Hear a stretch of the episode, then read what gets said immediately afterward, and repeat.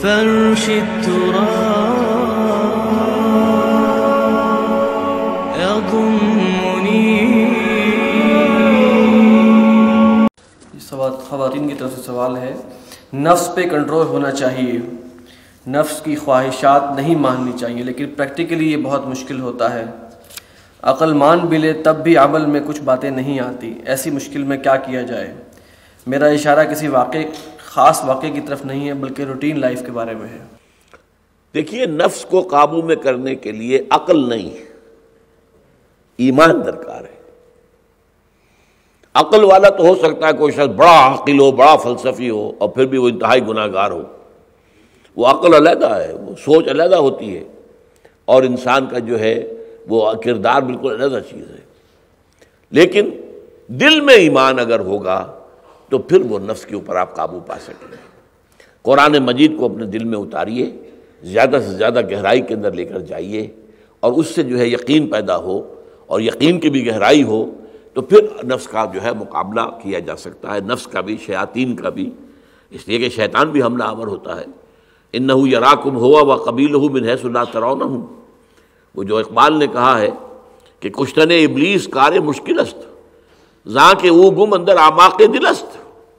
خوش ترا باشد مسلمانش کنی کشت شمشیر قرآنش کنی اب یہ دو اشعار کے اندر اصل میں دو حدیثوں کو علامہ اقبال نے سمو دیا ہے۔ حیران کن بات ہے۔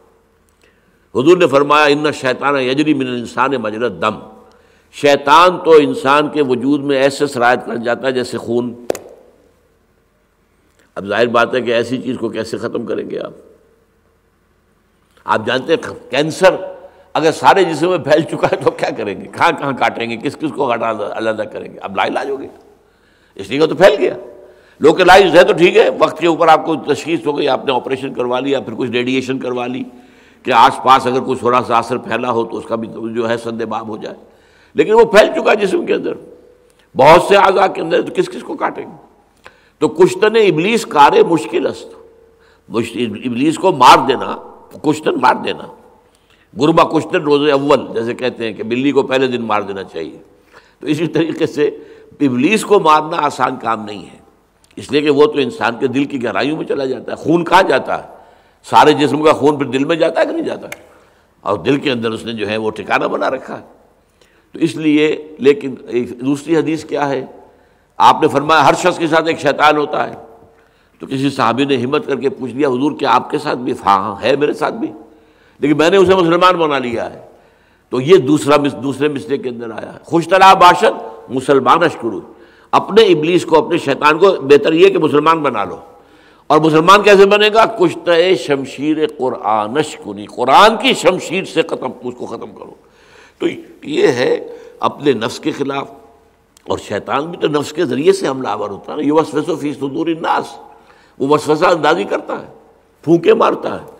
حدیث میں آتا ہے کہ وہ اپنی تھوتنی جو ہے انسان کے دل پر رکھ کر پھونکے مارتا ہے تاکہ اس کے اندر سے وہ گناہ کے اثرات پیدا ہوں اور گناہ کے جذبات پیدا ہوں۔ جب انسان لاہور ولا قوت پڑتا ہے بھاگ جاتا ہے وہ۔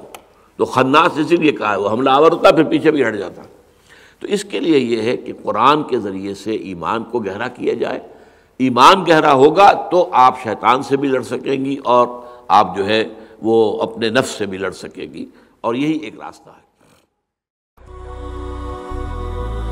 هي الحلقات تحفظني بآيات من القرآن. هي الحلقات تملأني بحب المصطفى العدنان.